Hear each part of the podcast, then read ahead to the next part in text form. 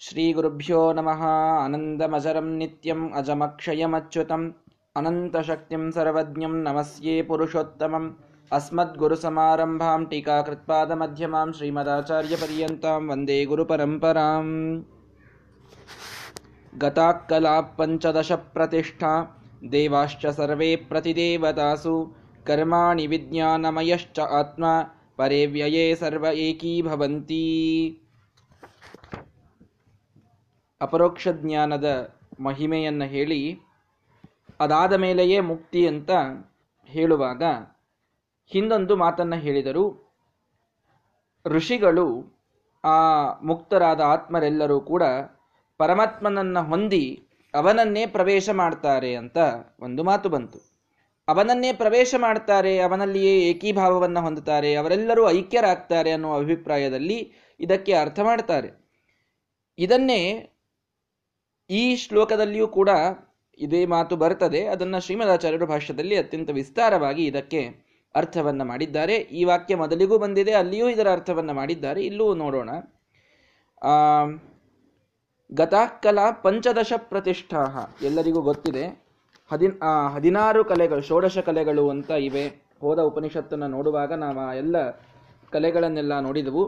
ಹೀಗಾಗಿ ಮುಕ್ತರು ಪಂಚದಶ ಕಲಾ ಅಂದರೆ ಹದಿನೈದು ಕಲೆ, ಪರಮಾತ್ಮನೊಬ್ಬನನ್ನು ಬಿಟ್ಟು ಬಿಡಿ. ಮುಂದೆ ಪ್ರಾಣದೇವರನ್ನು ಹಿಡಿದುಕೊಂಡು ಹದಿನೈದು ಕಲಾಭಿಮಾನಿಯಾದಂತಹ ದೇವತೆಗಳು, ಅವರೆಲ್ಲರೂ ಕೂಡ ಮುಕ್ತರಾಗ್ತಾರೆ. ಅವರೆಲ್ಲರೂ ಮುಕ್ತರಾಗ್ತಾರೆ. ಅವರೆಲ್ಲರೂ ಕೂಡ ಸರ್ವೇ ಪ್ರತಿದೇವತಾಸು ಪ್ರತಿಷ್ಠಾ ಪ್ರತಿಯೊಬ್ಬರೂ ಆಯಾ ದೇವತೆಗಳಲ್ಲಿ ಪ್ರತಿಬಿಂಬರಾಗಿ ಇದ್ದೇ ಇರ್ತಾರೆ. ಪ್ರತ್ಯೇಕವಾಗಿ ಎಲ್ಲ ದೇವತೆಗಳು ಎಲ್ಲರಲ್ಲಿಯೂ ಇರ್ತಾರೆ. ಕೊನೆಗೆ ಕರ್ಮಾಣಿ ವಿಜ್ಞಾನಮಯಶ್ಚ ಆತ್ಮ. ಹದಿನೈದು ಕಲೆಗಳು ಅಂತ ಮೊದಲಿಗೆ ಹೇಳಿದರು. ಆ ಹದಿನೈದು ಕಲೆಗಳ ಜೊತೆಗೆ ಹದಿನಾರನೆಯದ್ದು ಕರ್ಮ ಅಂತ ಕೊನೆಯ ಒಂದು ಕಲಾ ಇತ್ತು.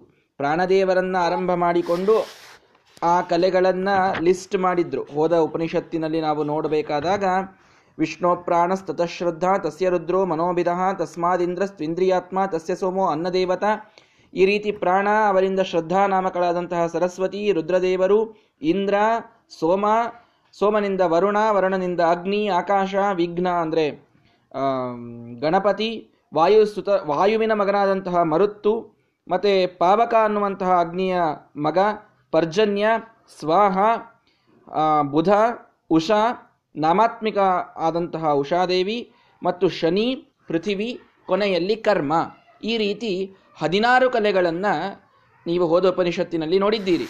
ಆ ಕೊನೆಯದು ಕರ್ಮ. ಕರ್ಮಕ್ಕೆ ಅಭಿಮಾನಿಯಾದಂಥವನು ಪುಷ್ಕರ ಅಂತ ಹಿಂದೆ ಬಂದಿತ್ತು. ಹದಿನೈದು ಕಲೆಗಳು ಮೊದಲಿಗೆ ಪರಮಾತ್ಮನನ್ನ ಪ್ರವೇಶ ಮಾಡ್ತವೆ. ಕರ್ಮಾಣಿ ವಿಜ್ಞಾನಮಯಶ್ಚ ಆತ್ಮ. ಕೊನೆಯಲ್ಲಿ ಜೀವ, ಹದಿನಾರನೆಯ ಕಲೆ, ಕರ್ಮ, ಅಂದರೆ ಪುಷ್ಕರ ಅನ್ನುವ ದೇವತೆ. ಅವನು ಕೊನೆಯಲ್ಲಿ ಮುಕ್ತನಾಗ್ತಾನೆ. ಯಾಕಂದರೆ ಅಂದರೆ ಕೊನೆಯಲ್ಲಿ ಅಂತನೋ ಅರ್ಥ ಏನು ಅಂತಂದರೆ ಜೀವನದಲ್ಲಿರ್ತಕ್ಕಂಥ ಈ ದೇವತೆಗಳಲ್ಲಿರುವ ಹದಿನಾರು ಕಲೆಗಳಲ್ಲಿ ಲೀಸ್ಟ್ ಆದಂತಹ ಮುಕ್ತಿ ಸಿಗುವುದು ಇವನಿಗೆ ಅಂತ. ಆ ಅರ್ಥದಲ್ಲಿ ಕೊನೆಯಲ್ಲಿ ಕೊನೆಯವನಾಗಿ ಈ ಕರ್ಮ ಅರ್ಥಾತ್ ಪುಷ್ಕರನು ಮುಕ್ತನಾಗ್ತಾನೆ. ಅದಾದ ಮೇಲೆ ಆತ್ಮ, ಅಂದರೆ ಮುಕ್ತರಾಗುವಂತಹ ಜೀವರು ಯಾರ್ಯಾರು ಇರ್ತಾರೆ, ದೇವತೆಗಳಿಂದ ಬಿಟ್ಟು ಮುಂದಿನವರೆಲ್ಲ ಮನುಷ್ಯರೆಲ್ಲ, ಅವರು ಎಲ್ಲರೂ ಮುಕ್ತರಾಗ್ತಾರೆ. ಪರೇ ಅವ್ಯಯೇ ಸರ್ವೇ ಏಕೀಭವಂತಿ. ಆ ಅವ್ಯಯನಾದ ಪರಮಾತ್ಮನಲ್ಲಿ ಎಲ್ಲರೂ ಏಕೀಭಾವವನ್ನು ಹೊಂದುತ್ತಾರೆ. ಅಂತ ಮಾತು ಬಂತೀಗ ಏಕೀಭಾವವನ್ನು ಹೊಂದೋದು ಅಂದರೆ ಏನು ಅಂತ ಸಮಸ್ಯೆ ಪ್ರಾರಂಭವಾಯಿತು. ಏಕೀಭಾವವನ್ನು ಹೊಂದೋದು ಅಂತಂದರೆ ಎಲ್ಲರೂ ಒಂದಾಗಿ ಬಿಡೋದು ಅಂತ ಬಹಳ ಜನ ಅರ್ಥ ಮಾಡ್ತಾರೆ. ಶ್ರೀಮದಾಚಾರ್ಯರು ಅದಕ್ಕೆ ಸ್ಪಷ್ಟವಾಗಿ ಮಾತುಗಳನ್ನು ಹೇಳ್ತಾ, ಅವಿರೋಧಶ್ಚ ಸಾದೃಶ್ಯಂ ಏಕದೇಶ ಸ್ಥಿತಿಸ್ಥತ ಏಕೀಭಾವಸ್ತ್ರಿಧಾ ಪ್ರೋಕ್ತಃ ನ ಏಕೀಭಾವ ಸ್ವರೂಪಯೋ ಕುತೋ ಅಭೂತಸ್ಯ ಭವನಂ ಸ್ವರೂಪಸ್ಯೈಕ್ಯಮೇವ ಹಿ ಅಂತ ಪುರಾಣದ ಮಾತನ್ನು ತೆಗೆದುಕೊಂಡು ಶ್ರೀಮದಾಚಾರ್ಯ ಅರ್ಥ ಮಾಡ್ತಾರೆ. ಸ್ವರೂಪೈಕ್ಯ ಅಂತನ್ನೋದಿತ್ತು ಅಂತಾದರೆ ಎರಡೂ ಒಂದೇ ಸ್ವರೂಪ ಅನ್ನುವ ಅರ್ಥದಲ್ಲಿ ಐಕ್ಯವನ್ನು ಹೇಳೋದಾದರೆ ಅದು ಮೊದಲಿಗಿದ್ದಿದ್ದಿಲ್ಲ, ಮೋಕ್ಷವಾದ ಮೇಲಾಯಿತು ಅಂತ ಅನ್ನೋದು ಕೊಡೋದಿಲ್ಲ. ಸ್ವರೂಪೈಕ್ಯ ನೋಡಿ ಮೊದಲಿಂದೂ ಏಕವೇ ಇರಬೇಕು. ಅಂದರೆ ಅದು ಸ್ವರೂಪೈಕ್ಯ. ಇಲ್ಲ ಅಂತಂದ್ರೆ ಅದು ಸ್ವರೂಪ ಐಕ್ಯ ಅಂತ ಆಗೋದಿಲ್ಲ. ಮೊದಲಿರ್ಲಿಲ್ಲ. ಮೋಕ್ಷವಾಗುವ ಸಂದರ್ಭದಲ್ಲಿ ಹೋಗಿ ಐಕ್ಯವಾಯಿತು ಅಂತ ಅನ್ನೋದಲ್ಲ ಅಂತ ಅನ್ನೋದು ಅದು ಸ್ವರೂಪೈಕ್ಯ ಅಂತ ಆಗೋದೇ ಇಲ್ಲ. ಸ್ವರೂಪೈಕ್ಯದ ಡೆಫಿನಿಷನ್ನೇ ಯಾವುದು ಅನಾದಿ ಕಾಲದಿಂದ ಅನಂತ ಕಾಲದವರೆಗೆ ಒಂದೇ ಇರ್ತದೆ. ಅದು ಸ್ವರೂಪ. ಈಗ ಜೀವನ ಸ್ವಭಾವ ಇದು ಅವನ ಜೊತೆಗೆ ಐಕ್ಯವನ್ನು ಹೊಂದಿರುತ್ತದೆ ಅನಾದಿ ಕಾಲದಿಂದಲೂ ಅವನು ಎಷ್ಟು ಸಾತ್ವಿಕ, ಎಷ್ಟು ರಾಜಸ, ಎಷ್ಟು ತಾಮಸ ಅಂತ ಅನ್ನೋದೇನಿದೆ ಅವನೊಂದಿಗೆ ಇದ್ದೇ ಇರ್ತದದು ಅದು. ಸ್ವರೂಪ ಐಕ್ಯವನ್ನು ಹೊಂದಿದಂಥದ್ದು. ಅದು ನಡೀತದೆ. ಪರಮಾತ್ಮನ ಗುಣಗಳು ಅವನೊಂದಿಗೆ ಸ್ವರೂಪ ಐಕ್ಯವನ್ನು ಹೊಂದಿವೆ ಅಂತ ಹೇಳಲಿಕ್ಕೆ ಬರ್ತದೆ. ಆದರೆ ಯಾವುದು ಮೊದಲಿಗೆ ಬೇರೆ ಇತ್ತು, ಅದು ಮುಂದೋಗಿ ಸ್ವರೂಪೈಕ್ಯವನ್ನು ಪಡೆಯಿತು ಅಂತ ಹೇಳಲಿಕ್ಕೆ ಬರುವುದಿಲ್ಲ. ಅದು ಸಮಸ್ಯೆ. ಹಾಗಾಗೋದೇ ಇಲ್ಲ. ಹಾಗಾದರೆ ಮತ್ತಿಲ್ಲಿ ಏಕೀಭಾವವನ್ನು ಹೊಂದಿದ್ದಾರೆ ಅಂತ ಮಾತು ಬಂತಲ್ಲ ಅಂತ ಕೇಳಿದರೆ, ತ್ರಿಧಾ ಪ್ರೋಕ್ತಃ. ಏಕೀಭಾವಕ್ಕೆ ಮೂರು ಅರ್ಥ ಇದೆ. ಅವಿರೋಧ, ಸಾದೃಶ್ಯ, ಏಕದೇಶ ಸ್ಥಿತಿ ಅಂತ ಮೂರು ಅರ್ಥವನ್ನು ಶ್ರೀಮದಾಚಾರ್ಯರು ಮಾಡ್ತಾರೆ. ಪ್ರವಚನ, ಈ ಪುರಾಣದಲ್ಲೂ ಕೂಡ ಈ ಮಾತು ಬಂದಿದ್ದನ್ನೇ ಅವರು ತೆಗೆದುಕೊಂಡು ಹೇಳುತ್ತಾರೆ, ನೋಡಿ, ಅವಿರೋಧ ಎಲ್ಲಿ ಇರ್ತದೆ ಅಲ್ಲಿ ಏಕೀಭಾವ ಅಂತ ಅನ್ನೋದು ಕೂಡುತ್ತದೆ. ಈ ಒಂದು ವಿಷಯದಲ್ಲಿ ಬಹಳ ಜನ ಡಿಸ್ಕಸ್ ಮಾಡ್ತಾ ಇದ್ರು ಡಿಬೇಟ್ ಮಾಡ್ತಾ ಇದ್ರು, ಚರ್ಚೆ ಮಾಡ್ತಾ ಇದ್ರು, ರಾಜ ಬಂದ, ರಾಜ ಬಂದಾಗ ಅವರೆಲ್ಲರಿಗೆ ನಿರ್ಣಯ ಮಾಡಿಕೊಟ್ಟ, ಆಗ ಎಲ್ಲರೂ ಒಂದಾದ್ರು ಅಂತ ಮಾತು ಬಂತು. ಆಗ ಎಲ್ಲರೂ ಒಂದಾದ್ರು ಅನ್ನೋದಕ್ಕೆ ಏನರ್ಥ ಇಲ್ಲಿ? ಅವರೆಲ್ಲರಲ್ಲಿಯ ವಿರೋಧ ಹೋಯಿತು. ಅವಿರೋಧ ಅನ್ನೋ ಅರ್ಥದಲ್ಲಿ ಒಂದಾಗುವುದು ಅನ್ನೋದು ಸಿದ್ಧವಾಗಿದೆ ಒಂದು. ಸಾದೃಶ್ಯಂ. ಅವರೆಲ್ಲರೂ ಒಂದಾದರು ಅಂತ ಅನ್ನೋದಕ್ಕೆ ಸದೃಶವಾದರು ಅಂತೂ ಅರ್ಥವನ್ನು ಹೇಳ್ತೇವೆ ಹೇಗೆ? ಅಥೋ ನದೀನಾಂ ಜೀವಾನಾಂ ವಿರುದ್ಧಾನಾಂ ನೃಣಾಮಪಿ ಅಬ್ಧಿನಾ ಹರಿಣಾ ಚೈವ ತಥೈವ ಚ ನರಾಂತರೈಹಿ ಏಕೀಭಾವಸ್ತು ಸಂಶ್ಲೇಷ ವಿರೋಧಸ್ಯ ಚ ವರ್ಜನಂ ಸ್ವರೂಪೈಕ್ಯಂ ಕುತಸ್ತೇಷಾಂ ನಿತ್ಯಭಿನ್ನ ಸ್ವರೂಪಿಣಾಂ ಶ್ರೀಮದಾಚಾರ್ಯ ಹೇಳ್ತಾರೆ ನಿತ್ಯ ಭಿನ್ನ ಸ್ವರೂಪರಾದಂಥವರಿಗೆ ನೀವು ಐಕ್ಯ ಹೇಳೋದು ಅಂದ್ರೆ ಹೇಗೆ ಹೇಳೋದು? ಸದೃಶರಾದರೂ. ನದಿಗಳೆಲ್ಲ ಹೋಗಿ ಆ ಸಮುದ್ರದಲ್ಲಿ ಸೇರಿದಾಗ ಸಮುದ್ರದ ನೀರಿನಂತೆ ಈ ನದಿಗಳ ನೀರಾಯಿತು. ನೀರು ಸದೃಶವಾಯಿತು ಅನ್ನೋ ಅರ್ಥದಲ್ಲಿ ಆ ಎಲ್ಲ ನದಿಗಳು ಹೋಗಿ ಸಮುದ್ರದಲ್ಲಿ ಒಂದಾದವು ಅಂತ ಹೇಳೋದು ಹೊರತು ನದಿ, ಸಮುದ್ರ ಎರಡೂ ಒಂದೇ ಅಂತ ಅನ್ನೋದು ಸಾಧ್ಯವಿಲ್ಲ. ಅಲ್ಲಿ ಒಳಗಡೆಗೆ ಮತ್ತೆ ಅವೆಲ್ಲ ಬೇರೆಯಾಗಿಯೇ ಇರ್ತವೆ. ನದಿಗಳ ಒಂದು ಪ್ರವಾಹದಿಂದ ಬಂದು ನೀರು, ನೀರಿನ ಕಣಗಳು ಬೇರೆನೆ. ಸಮುದ್ರದಲ್ಲಿ ಮೊದಲಿಂದ ಇದ್ದ ಸ್ವಾಭಾವಿಕವಾದ ನೀರಿನ ಕಣಗಳು ಬೇರೆನೆ. ಹೀಗಾಗಿ ಆ ನದಿಗಳ ನೀರು ಬಂದ ಮಾತ್ರಕ್ಕೆ, ಅದು ಸಮುದ್ರವನ್ನು ಸೇರಿದ ಮಾತ್ರಕ್ಕೆ, ನಮಗದು ಡಿಫರೆನ್ಷಿಯೇಟ್ ಮಾಡ್ಲಿಕ್ಕೆ ಆಗೋದಿಲ್ಲ ಅಂದ ಮಾತ್ರಕ್ಕೆ ನದಿ, ಸಮುದ್ರ ಎರಡೂ ಒಂದೇ ಅಂತ ಅನ್ಲಿಕ್ಕೆ ಹೇಗೆ ಬರೋದಿಲ್ಲೋ, ಹಾಗೆ ವಿರುದ್ಧಾನಾಂ ದೃಣಾಮಪಿ ಸ್ವಾಭಾವಿಕವಾಗಿ ಪರಮಾತ್ಮನಿಗೆ ನಮಗೆ ವಿರೋಧವೇ ಇರೋದ್ರಿಂದ. ಅಂದರೆ ನಮ್ಮ ಸ್ವಭಾವಗಳು ವಿರುದ್ಧವೇ ಆಗಿದ್ದರಿಂದ ಅವನು ಸ್ವತಂತ್ರ, ನಾವು ಪರತಂತ್ರರು. ಅವನು ಪರಮಾನಂದ, ನಾವು ಅಲ್ಪಾನಂದರು. ಈ ರೀತಿ ಸ್ವರೂಪದಲ್ಲಿ ವಿರೋಧವೇ ಇರೋದರಿಂದ ಸ್ವರೂಪ ಐಕ್ಯ ಆಯಿತು ಅಂತನ್ನೋದು ಸಾಧ್ಯವೇ ಇಲ್ಲ. ಏಕೀಭಾವಸ್ತು ಸಂಶ್ಲೇಷ. ಸಂಯೋ, ಅವೆಲ್ಲ ಸಂಶ್ಲೇಷ ಒಂದೇ ಆಯಿತು ಅನ್ನೋದಕ್ಕೆ ಅವನಂತೆ ಆದವಿ. ಅವನೂ ನಿತ್ಯ ಮುಕ್ತ ನಾವು ಮೋಕ್ಷವನ್ನು ಹೊಂದಿದಾಗ ಮುಕ್ತರು ಅನಿಸಿಕೊಂಡ್ವಿ. ಅವನು ಸಚ್ಚಿದಾನಂದ ದೇಹ ಇರುತ್ತದೆ, ನಮ್ಮದು ಸಚ್ಚಿದಾನಂದ ದೇಹ ಇರುತ್ತದೆ. ಇಷ್ಟೇ ಅರ್ಥ. ಅವನು ಕೂಡ ಅಲ್ಲಿ ಆನಂದ ಸ್ವರೂಪಿಯಾಗಿಯೇ ಇರ್ತಾನೆ, ಮೋಕ್ಷದಲ್ಲಿ ನಾವು ಆನಂದ ಸ್ವರೂಪಿಯಾಗಿಯೇ ಇರ್ತೇವೆ. ಕೆಲವುದರಲ್ಲಿ ಸಂ ಸಾದೃಶ್ಯ ಬರ್ತದೆ, ಸಾಮ್ಯ ಬರ್ತದೆ. ಇಷ್ಟೇ ಅರ್ಥ. ಅಲ್ಲ, ಮತ್ತೆ ಒಂದು ಸಚ್ಚಿದಾನಂದ ದೇಹ, ನಮ್ದು ಸಚ್ಚಿದಾನಂದ ದೇಹ ಅಂತಂದ್ರೆ, ಮತ್ತೆ ಎರಡು ಒಂದೇ ಆಯ್ತಲ್ಲ ಅಂತ ಅಂದ್ರೆ ಹಾಗಲ್ಲ. ಯಾಕೆ? ಎರಡು ಎರಡು ಟನ್ ಒಂದು ಬಂಗಾರದ ಒಂದು ಗಟ್ಟಿ ಇದೆ. ಎರಡು ಗುಂಜ ಬಂಗಾರದ ಗಟ್ಟಿ ಇದೆ, ಒಂದು ಎರಡು ಗುಂಜು. ಎರಡೂ ಬಂಗಾರವೇ ಅಲ್ಲ ಅಂತಂದ್ರೆ ಅದಕ್ಕೆ ಇದಕ್ಕೆ ಒಂದೇ ವ್ಯಾಲ್ಯೂ ಅಂತ ಹೇಗೆ ಅನ್ಲಿಕ್ಕೆ ಸಾಧ್ಯ? ನಮ್ಮ ಸಚ್ಚಿದಾನಂದಾತ್ಮಕವಾದ ಶರೀರವಿದ್ದರೂ ಇಲ್ಲಿಯ ಸತ್, ಚಿತ, ಆನಂದ ಎಲ್ಲವೂ ಪರಮಾತ್ಮನನ್ನ ಕಂಪೇರ್ ಮಾಡಿದರೆ ಒಂದು ಇರುವೆಯಷ್ಟು ಇರೋದಿಲ್ಲ ಅದು. ಹೌದು, ಸಚ್ಚಿದಾನಂದಾತ್ಮಕವಾದದ್ದೇ ಇಬ್ಬರದು. ಇದು ನಿಜ. ಈ ಅರ್ಥದಲ್ಲಿ ಸಾದೃಶ್ಯ ಇದೆ. ಈ ಅರ್ಥದಲ್ಲಿ ಏನೇ ಐಕ್ಯವನ್ನು ಹೊಂದಿದ್, ಹೊಂದೋದು ಅಂತ ಅನ್ನೋದಕ್ಕೆ ಅರ್ಥ ಮಾಡ್ತೀವಿ. ಇಲ್ಲ ಅಂತಲ್ಲ.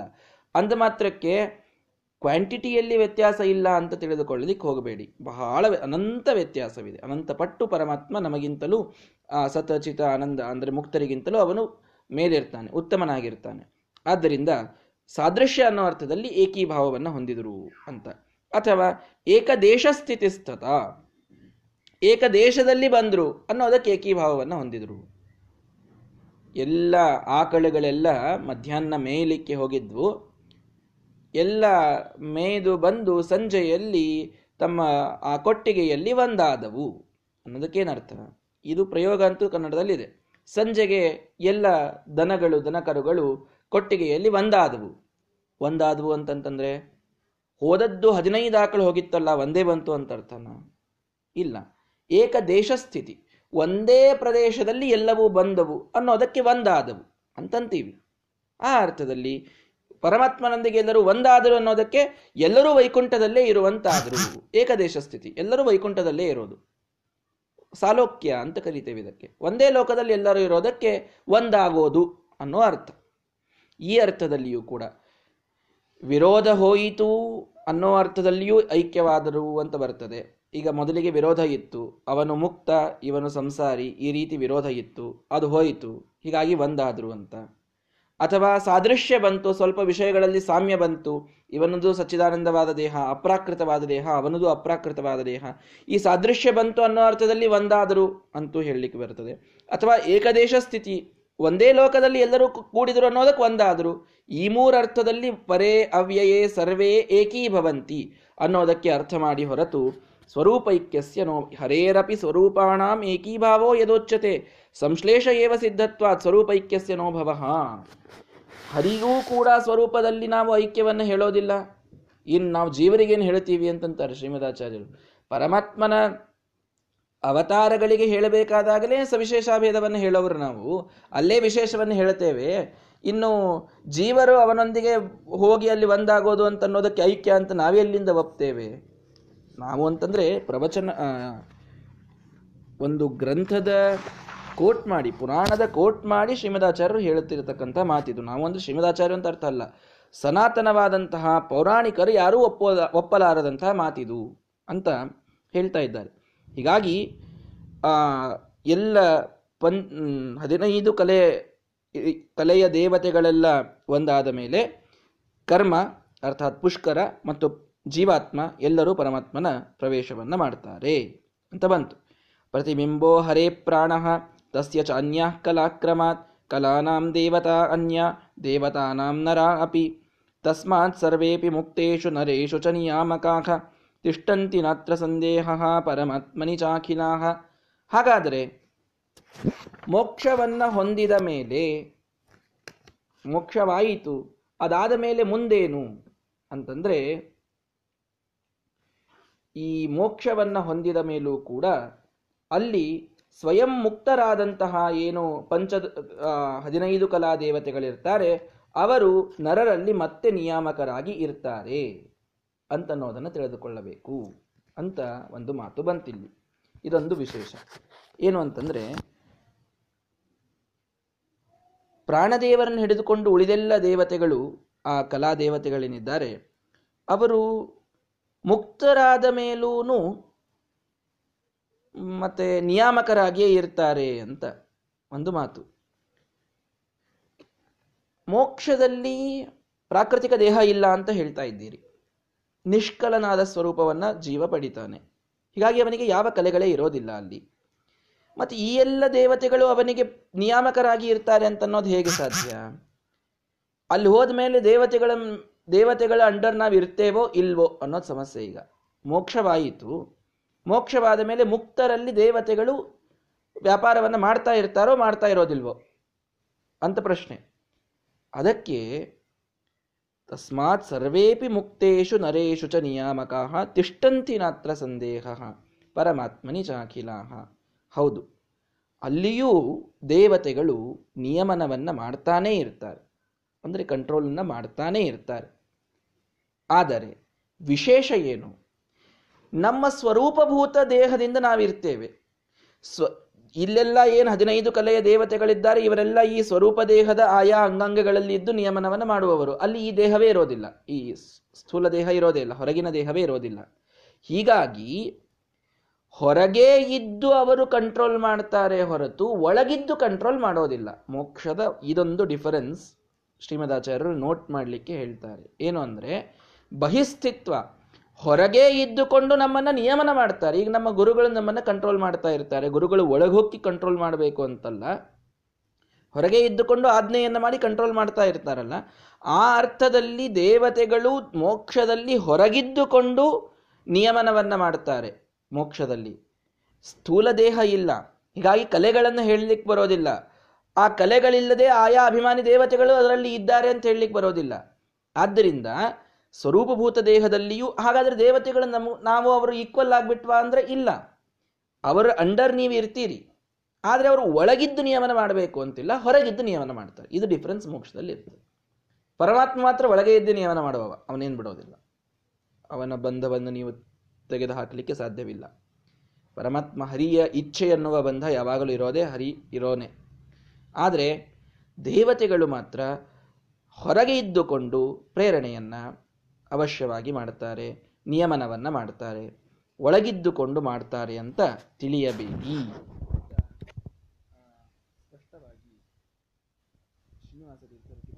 ಕೂಡ ತಿಳಿಸಿಕೊಟ್ಟಿದ್ದಾರೆ. ಹೀಗಾಗಿ